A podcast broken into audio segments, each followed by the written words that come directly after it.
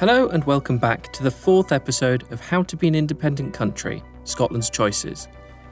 My name is Conor Matchett. I'm the Deputy Political Editor at The Scotsman, and in this limited podcast series, we are taking a look at what lessons Scotland could learn from other countries which have experienced independence. So far, we have explored the thorny question of what type of border an independent Scotland might have with England, how Scotland's democracy might work, and what might happen with the country's currency. One significant question mark for an independent Scotland that we have not yet examined, however, is the type of nation it will be in terms of broader social policy. In particular, it is worth looking at the health systems of other independent countries.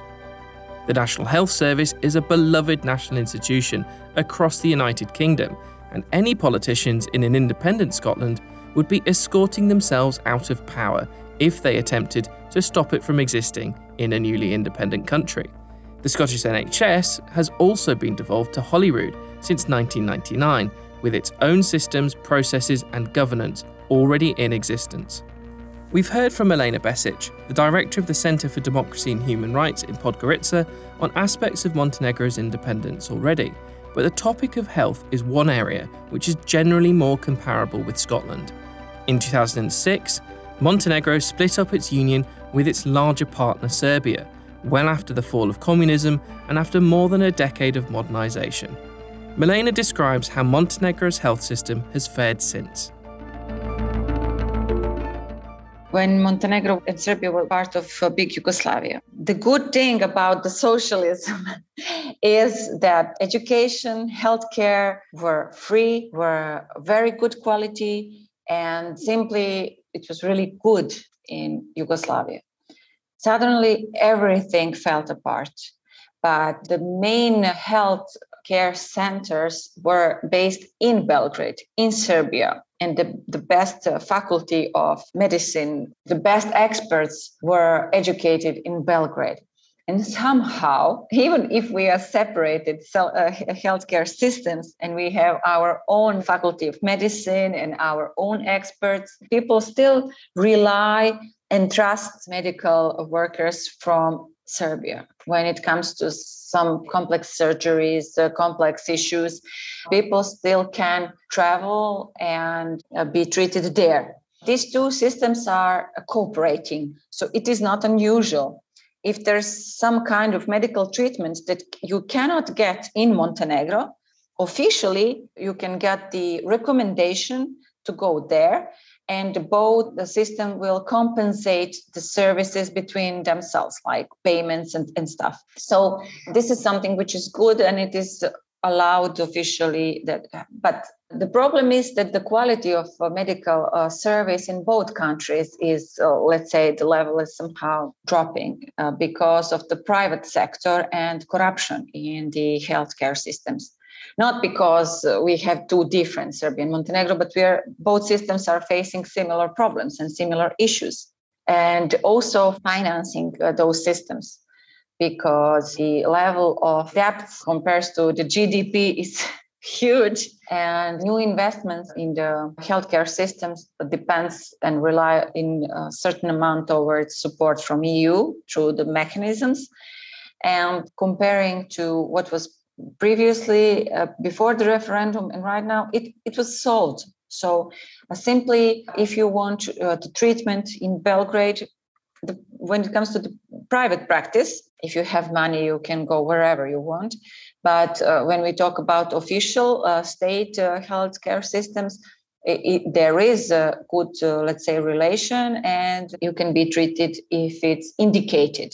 There's commission that can decide, of course, this treatment cannot be done in Montenegro, you will be treated there, and opposite, vice versa. But there are less cases because we are a smaller system. And during the COVID uh, pandemic situation, for example, citizens of Serbia equally could be treated in Montenegro simply and the same, so vice versa.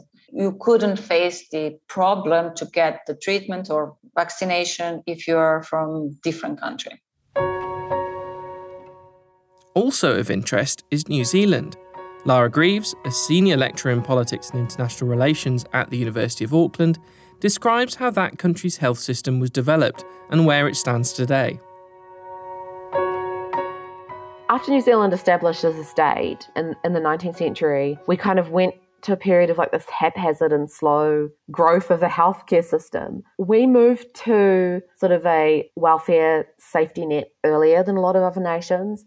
In the eighteen nineties, we had our first sort of Pensions Act, and then in the nineteen thirties, the sort of broader social safety net and social welfare system was developed. Over this time, I would say we didn't really have much of anything. I wouldn't even say that our healthcare system was modelled after much, to, to be to be perfectly honest there. It evolved over time, and I think generally in response to diseases, just the, the classic way that a lot of them do. And we kind of ended up with a system of where you have, despite being only five million people, you have twenty-two district health boards, so that you have regional access to healthcare.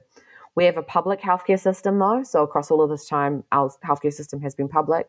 There's been like limited influence of a private system. People can get health insurance and can engage with a private system, but it's very limited. It doesn't do things, most things, like you can't say have a baby in a private, there's no private option for that. So there's limited private healthcare really. So most people rely on our public system. So we've, we currently have a system of twenty-two district health boards. They're regionalised, and that's going to be overhauled because of the inefficiency inherent in that and the unfairness. People have called it a postcode lottery. So, you know, where you live in the country probably shouldn't determine your cancer care. Like, I think most people can agree on that. So that's been a step that the current government has taken. And the idea that they want to establish an independent Māori health authority, which we're going to see, this, all of these reforms will start on the first of July. So that's been something that Māori leaders and Māori experts and doctors have been pushing for for quite some time, because there are huge health disparities on pretty much every outcome between Māori and non-Māori. And that will be our way of, I guess, trying something a bit new and different. But what about the United Kingdom's closest and most culturally similar neighbour, the Republic of Ireland? Niamh Gallagher, lecturer in British and Irish history at the University of Cambridge, is here to guide us through the early years of the newly independent Irish state.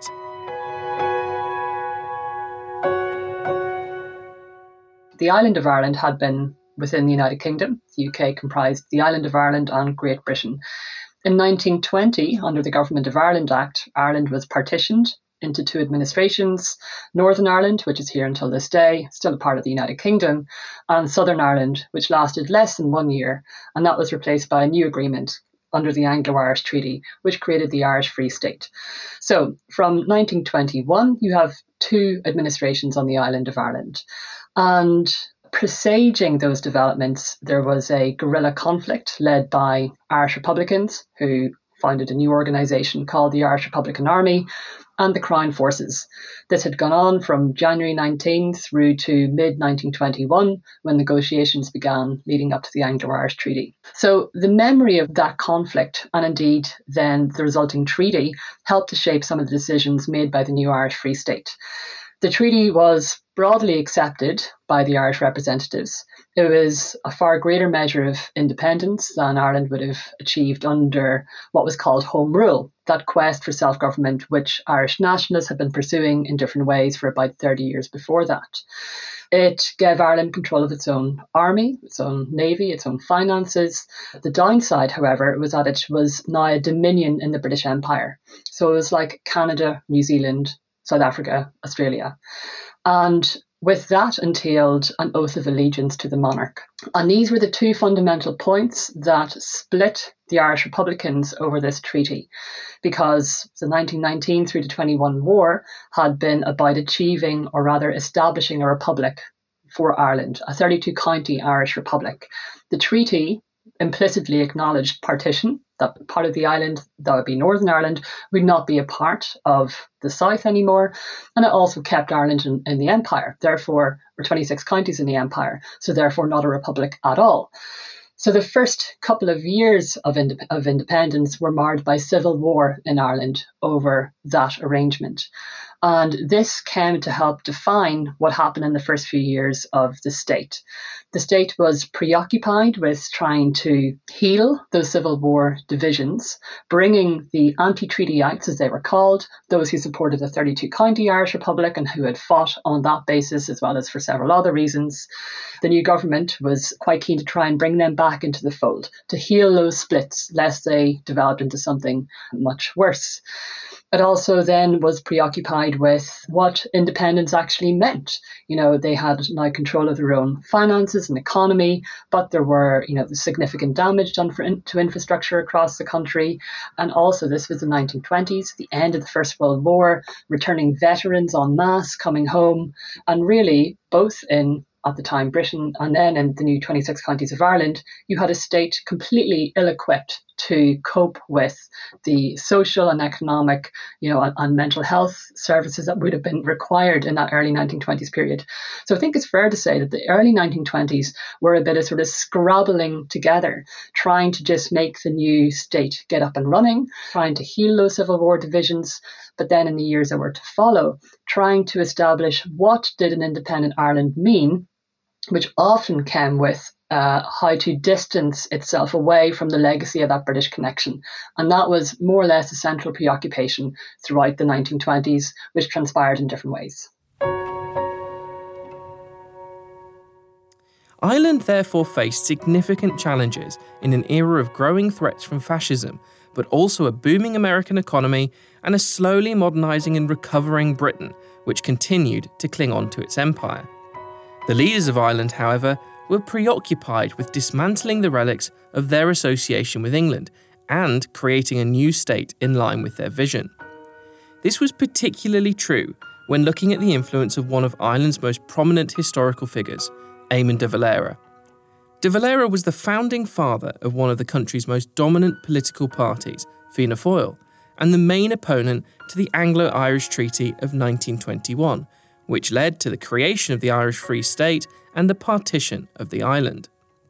His influence defined much of the early years of the Free State, and many historians argue that he was a central reason why the route to the modern Ireland you would recognise today was so long and treacherous. Niamh Gallagher explains more about how important and influential de Valera was in the establishment and development of the early Irish Republic. It is also a demonstration of what could happen with Scotland if it becomes independent, with Nicola Sturgeon's image of such a country potentially crucial to the state's early success and priorities. So was Ireland made in de Valera's image? This is a very messy and rocky story. So for the first, you know, couple of decades of the new state, the new Irish Free State, particularly when de Valera, Éamon de Valera, the leader of the anti-treaty movement, when he came to power in nineteen thirty-two, he spent much of his time trying to undo the treaty that had been agreed in nineteen twenty-one, so dismantling various odds and ends. He had a vision for Ireland, one which today we would say was a highly conservative vision for Ireland. For him, it was ironically the definition of modernity, and he saw Ireland's future as one that was a rural country, protectionist. Yes, it might have had allies in different countries, but it was very inward focused. He saw sort of the ideal Ireland as being the west of Ireland, the untouched, beautiful Ireland. I imagine in a way it's a bit like how the Highlands of Scotland are marketed, you know, that beautiful, untouched, rural um, idyll. Um, he saw that as kind of the way that Ireland should be presenting itself. And with that came particular views around what made a good Irish person. And that was bound up with ideas around morality. And so for people like de Valera, you know, having a very strong religious commitment was really important. A very good Catholic, as indeed were most Irish people who were of a Catholic background. The Catholic Church had a lot of power in Ireland, came to have a huge amount of power in the nineteen thirties, which we can talk about. And all of this helped to shape a new kind of state, one that was, in their eyes, you know, very moral, very Catholic, conservative, family-oriented, concerned with issues that it blamed on that legacy of the British connection, such as rampant emigration, which didn't stop after partition or independence. Emigration continued, it was accelerated in the nineteen thirties, again the nineteen fifties from Ireland. So trying to stop all of these things insofar as they could was seen to be very, very important. The main change in Ireland's development came much later and in historical terms only very recently. Doctor Gallagher explains more. Maybe the jury is slightly out on this, but there are several books, you know, on people would colloquially talk about De Valera's Ireland, Dev's Ireland, um, which I think says it all. It links that leader to what Ireland came to be. And it's not entirely his fault, you know, it's not a sort of a one-party kind of dictatorship or one-person dictatorship. There are other people involved in this who are seeing eye to eye with his policies and who are indeed those who are voting for him also need to take responsibility for how they cast their vote. But still, he was incredibly important in how he shaped Ireland in the nineteen thirties in his, I suppose, the very strong aspect of clericalism that w- was a feature of nineteen thirties Ireland. You know, De Valera is a part of that story, a very strong part of that story. And he's particularly a part of the, the story of trying to dismantle the treaty, like I said, but also in bringing, I suppose, in the end, kind of economic ruin to Ireland in the nineteen thirties. And protectionism failed. He sparked a trade war with, with Britain at the time to, well, he, he did it for a variety of reasons, one of which was a, a legacy about land payments. This is back in the day when all of the land was controlled by just a handful of percent of people who were the landlords. And then a series of policies restored that land ownership to Irish people, creating a whole new nation of landlords. And in so doing, and in those payments, the Irish Free State needed to commit to paying some of that money back. And De Valera point blank said, no, we're paying no more money back for that, sparking a trade war. So anyway, he was very important in terms of the policies, in terms of the leadership, and in terms of the impact. You know, and the huge rampant emigration in Ireland from the nineteen thirties is, uh, can absolutely be linked to his leadership in a lot of those policy areas. So yeah, I think that's quite fair. The politicians of the new Irish state were therefore faced with a significant question in the nineteen twenties, namely, how to look after its own people. The concept of a welfare state in the style of the United Kingdom was a post-war invention. So how did Ireland approach the issue? Ireland, or the Republic of Ireland, has been transformed since the seventies, but mainly since the nineteen nineties.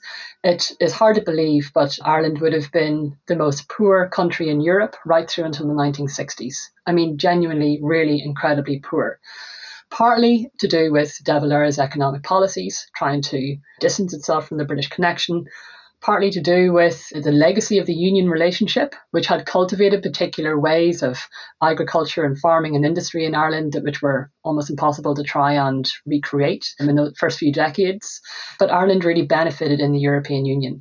And then with the injection of cash it received in the nineteen nineties, called the Celtic Tiger, um, this allowed Ireland to come up with new innovative economic policies, which again will attract different views, lower corporation tax, kind of relying on, you know, competition in order to attract these huge multi-billion dollar businesses, probably even more than billion, probably trillion, I don't really know, your Facebooks and your Googles of the world, et cetera, all relocating to Dublin, driving up prices, driving up money coming in, um, making a lot more people wealthy, but also exacerbating that gap then between the wealthy and the not wealthy, or the squeezed middle, even maybe part of that group as well. So yeah, that broad brush uh, speaking, Ireland was... Uh, really struggled in those first few decades of, of independence to try and find itself, to try to distance itself from the British connection.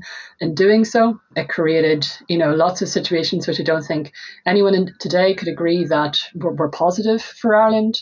Emigration, the impact on women, the terrible economy, poverty, healthcare systems not being radically changed. The first few decades of independence were, were very difficult for Ireland, but really it only seemed to find its feet, I'd say, in the second half of the twentieth century, and it's been a much more recent story of success. So I think we need to remember that the wealthy kind of liberal Ireland we might think about today is quite a new Ireland to the one that came before. This question of healthcare and how to offer it to the public was inherently linked to the political context of Ireland. In particular, the relationship between the Catholic Church and the public, as well as the Irish culture being heavily influenced by Catholicism and the power of the Church, saw major divergence from the U K's own approach to healthcare. The Republic of Ireland has never had a welfare state as such. So the welfare state that you mentioned, which is created under Labour in the nineteen forties and then progressively rolled out with the Health Services Act, I think nineteen forty-five forty-eight. That's when it happened in Northern Ireland and came into operation in, in England, Scotland and Wales that year. Healthcare in the south of Ireland, so the Free State into the Republic, became very different. Prior to independence, it was more like Britain insofar as it was made up of the poor law. So that is the poor law was something which was introduced in the eighteen thirties in Ireland, and that had a system of workhouses where those who really could not afford to look after themselves would use it as a last resort. So poverty and then the assistance that they would have had, the medical assistance they would have had in the workhouse, were often linked together, right? So you get these sorts of ideas that poverty and medicalisation come together. However, under the new government in the nineteen twenties onwards, Ireland's healthcare did change. It had a system of voluntary hospitals, which actually predated independence, but became, I think, much more a prominent part of the new state. Voluntary hospitals were often run by members of religious orders, particularly Catholic religious orders. They still made up a huge part of healthcare in, in the new Irish Free State. You also had the introduction of county and district hospitals, which had slightly more connection to the new state. Now, as time went on, this system really continues. Ireland is very different to the rest of the U K in terms of that. It has private insurance, so you have private healthcare. And of course, this again creates that problem between those who are able to afford such insurance and therefore are entitled to probably a better provision and a faster provision of healthcare than those who can't. And so these sorts of inequalities are exacerbated by that, by that system. There's no equality in healthcare in that sense. Doctor Gallagher explains more about how influential the church was and how that has impacted healthcare provision and the approach to welfare through the decades within Ireland. Voluntary hospitals in the nineteen thirties and forties gain more power. They're called voluntary hospitals because they are effectively voluntary. They're, they're funded by voluntary contributions and voluntary workers. So many of the religious orders who are involved in them were working for free. That's why so many of them have a very Catholic ethos. And that's where you get the uneasy connection between religion but also medicine in the thirties and forties, which has gone through almost to the present day. And this helps to influence judgments over, you know, a right to life. If you've got a pregnant woman who's about to give birth, you know, do you save the child? Do you save the mother? As we know, abortion was not part and parcel of Ireland's policy until twenty eighteen. That was an, an uneasy relationship, I think, between both the religious orders and medicalisation. In a nutshell, Ireland developed in terms of its healthcare through having voluntary systems of hospitals, through county and district hospitals, and then through the development of, of private insurance. It also had a national lottery, which was introduced in the nineteen thirties to fund some of that, called the sweepstakes, and often re- run by nurses who would come out dressed in their, their nurses' penny uniform, et cetera. And um, I think you would you would put money in, you would buy a ticket, and then your ticket might go on a, a horse that was going to run in a certain race or whatever. But considerable funds were raised by this. It lasted right from the nineteen thirties through to the nineteen eighties. The voluntary hospitals, even though they receive some state funding today, still many of them retained their independent ethos. So there's no sort of real centralised system of healthcare in the Republic of Ireland as there is in, in with the N H S. It's much more fragmented, and then it depends on where you live. Some hospitals are better than others, but also then how much you're paying in private insurance and where you seek to go for your healthcare. With the U K setting up the N H S in a move towards socialist medical care, did Ireland's political class simply claim it was too expensive to replicate? Niamh Gallagher explains how there was more to it than simple economics, and adds that the differences between the two systems, with one working in Northern Ireland and the other in the Republic, remains a hot topic.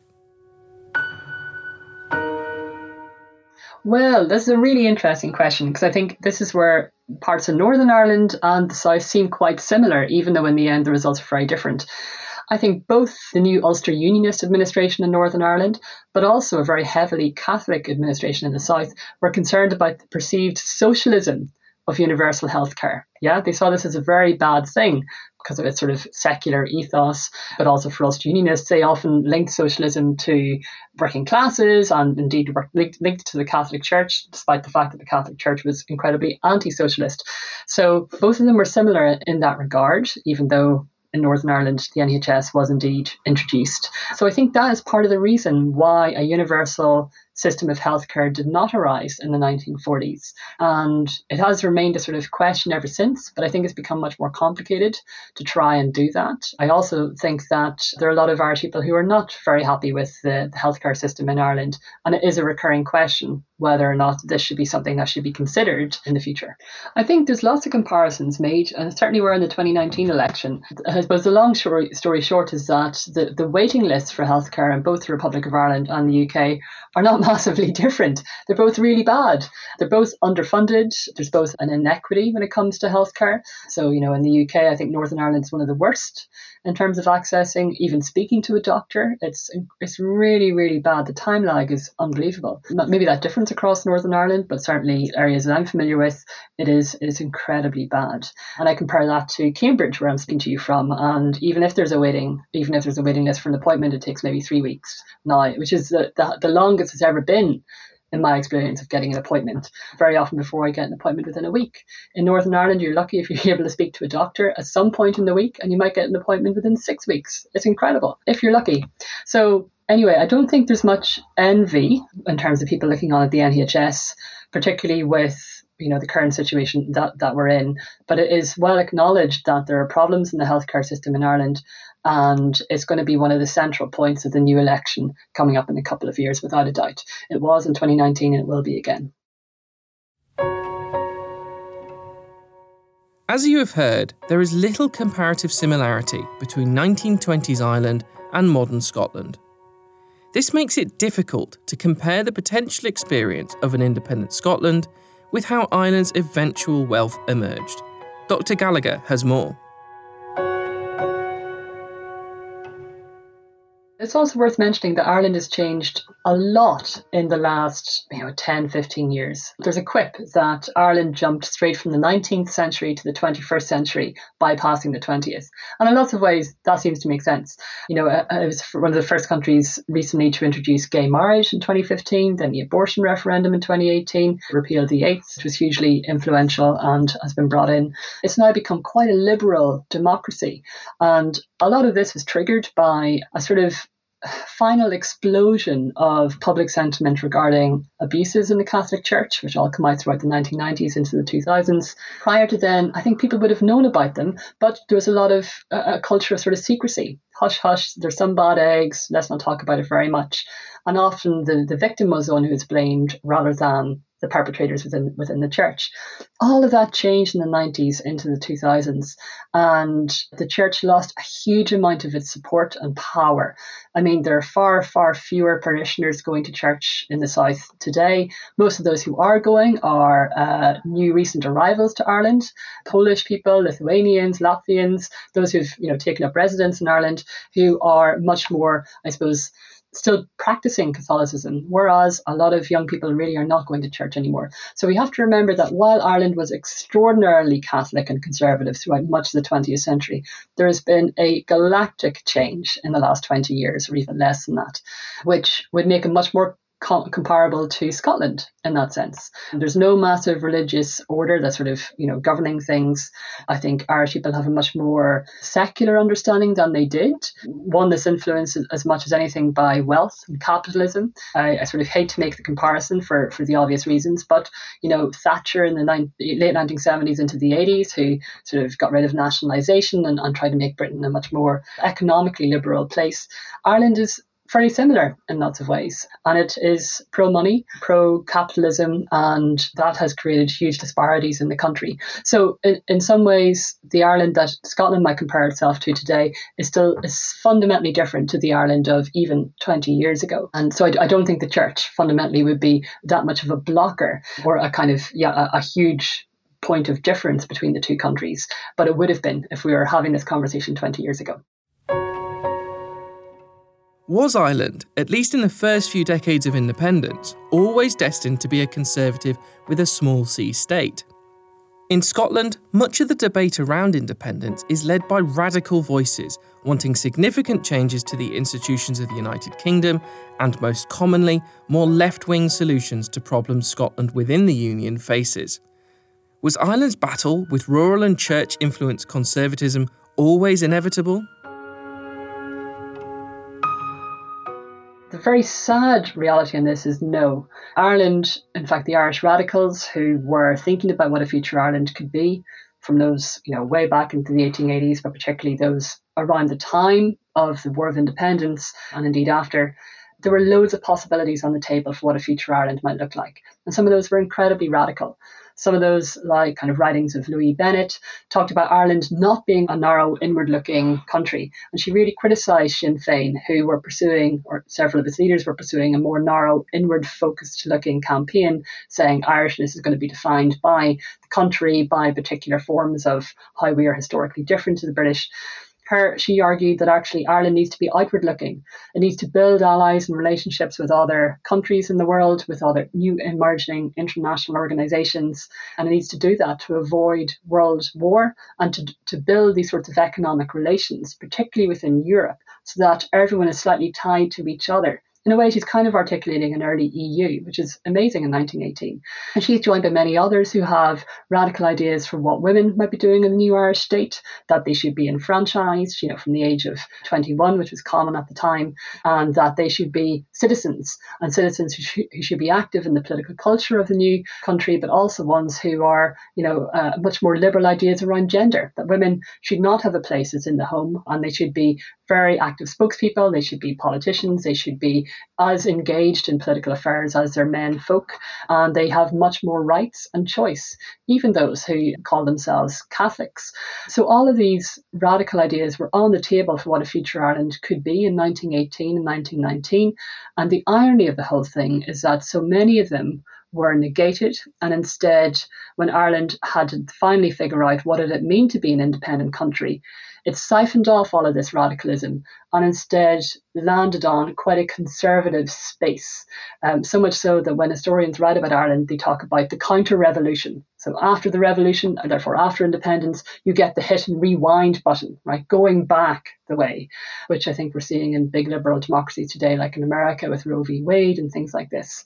So no, it wasn't destined to be a conservative space or a conservative place whereby the Catholic Church had huge amounts of power. It has to be remembered that Protestant nationalists were really active in so many of the new radical movements that happened in Ireland. This was not something that was religiously defined. It became a religious relationship when the new conservative state came about, but there were much bigger opportunities on the table in the nineteen twenties, and the sad thing is that so many of them disappeared. So I, I suppose the comparison there for Scotland is that at this moment, when Scotland doesn't have independence, there can be lots of, I suppose, different reasons. What does it mean to be an independent Scots person, or what does it mean to be an independent Scotland? And some of those might be quite varied in what that looks like, but in the end they'll have to be narrowed down into something, right, if that project came about.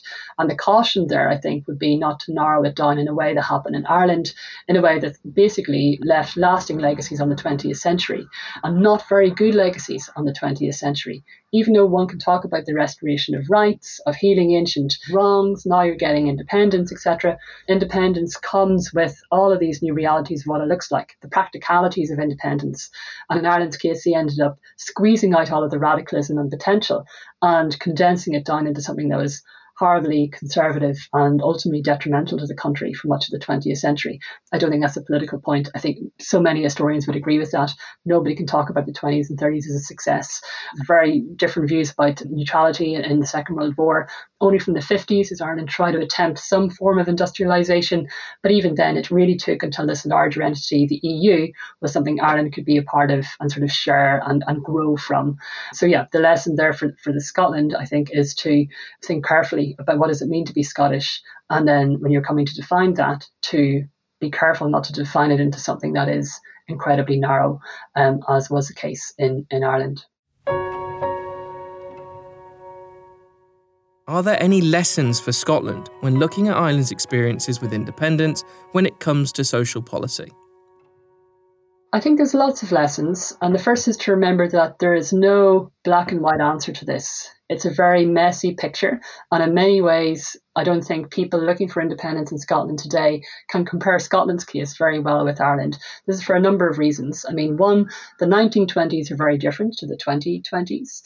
The nineteen twenties are an era when there's still a very small state, a nascent state, no real allies in the world, trying to distance itself from a bigger power, which in Ireland's case was the island next door. In Scotland's case, it would be those people down there. And so there's there's a real difference in terms of what the states are able to do. You know, modern political parties, there have been no history of that uh, in Ireland. Yes, there had been, of course, a major party that campaigned for independence, but it never had the task of trying to develop an independent state.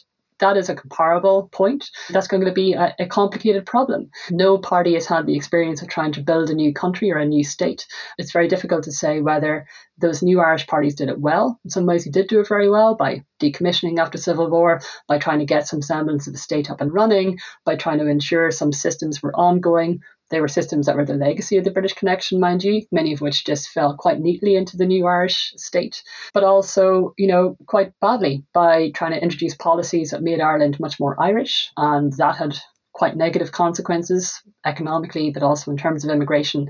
And then in terms of morality, they might be quite different to our current era.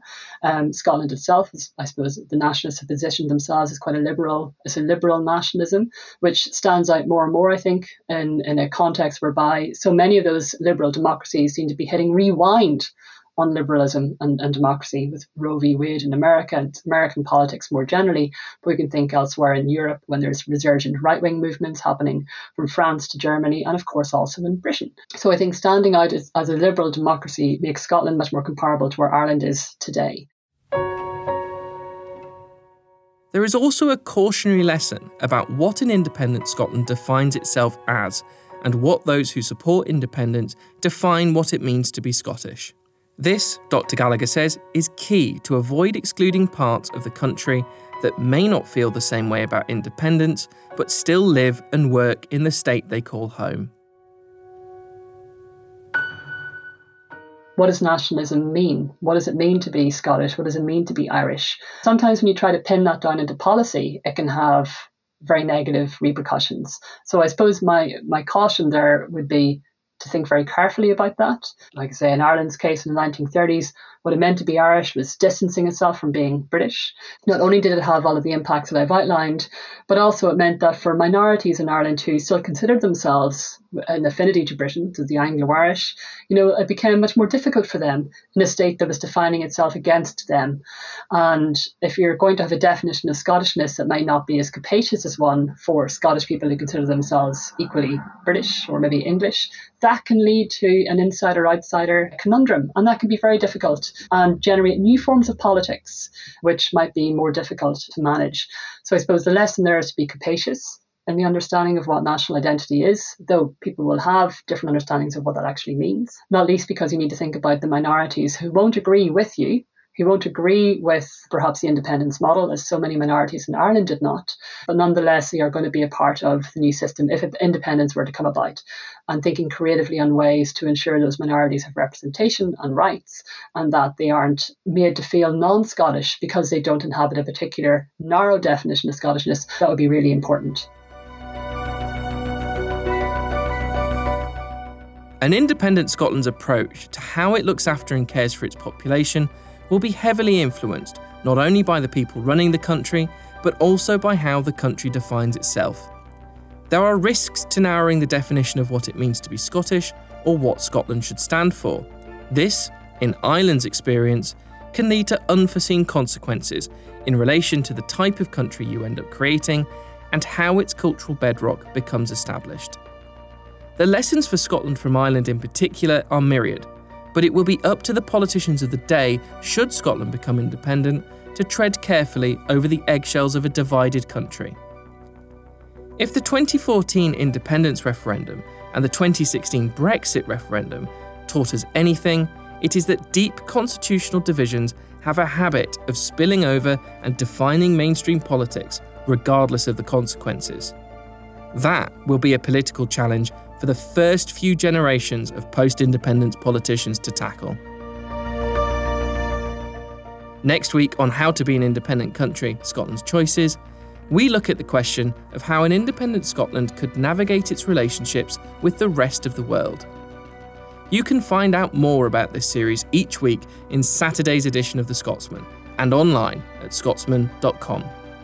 How to Be an Independent Country, Scotland's Choices is produced and hosted by me, Conor Matchett, and edited by Kelly Crichton.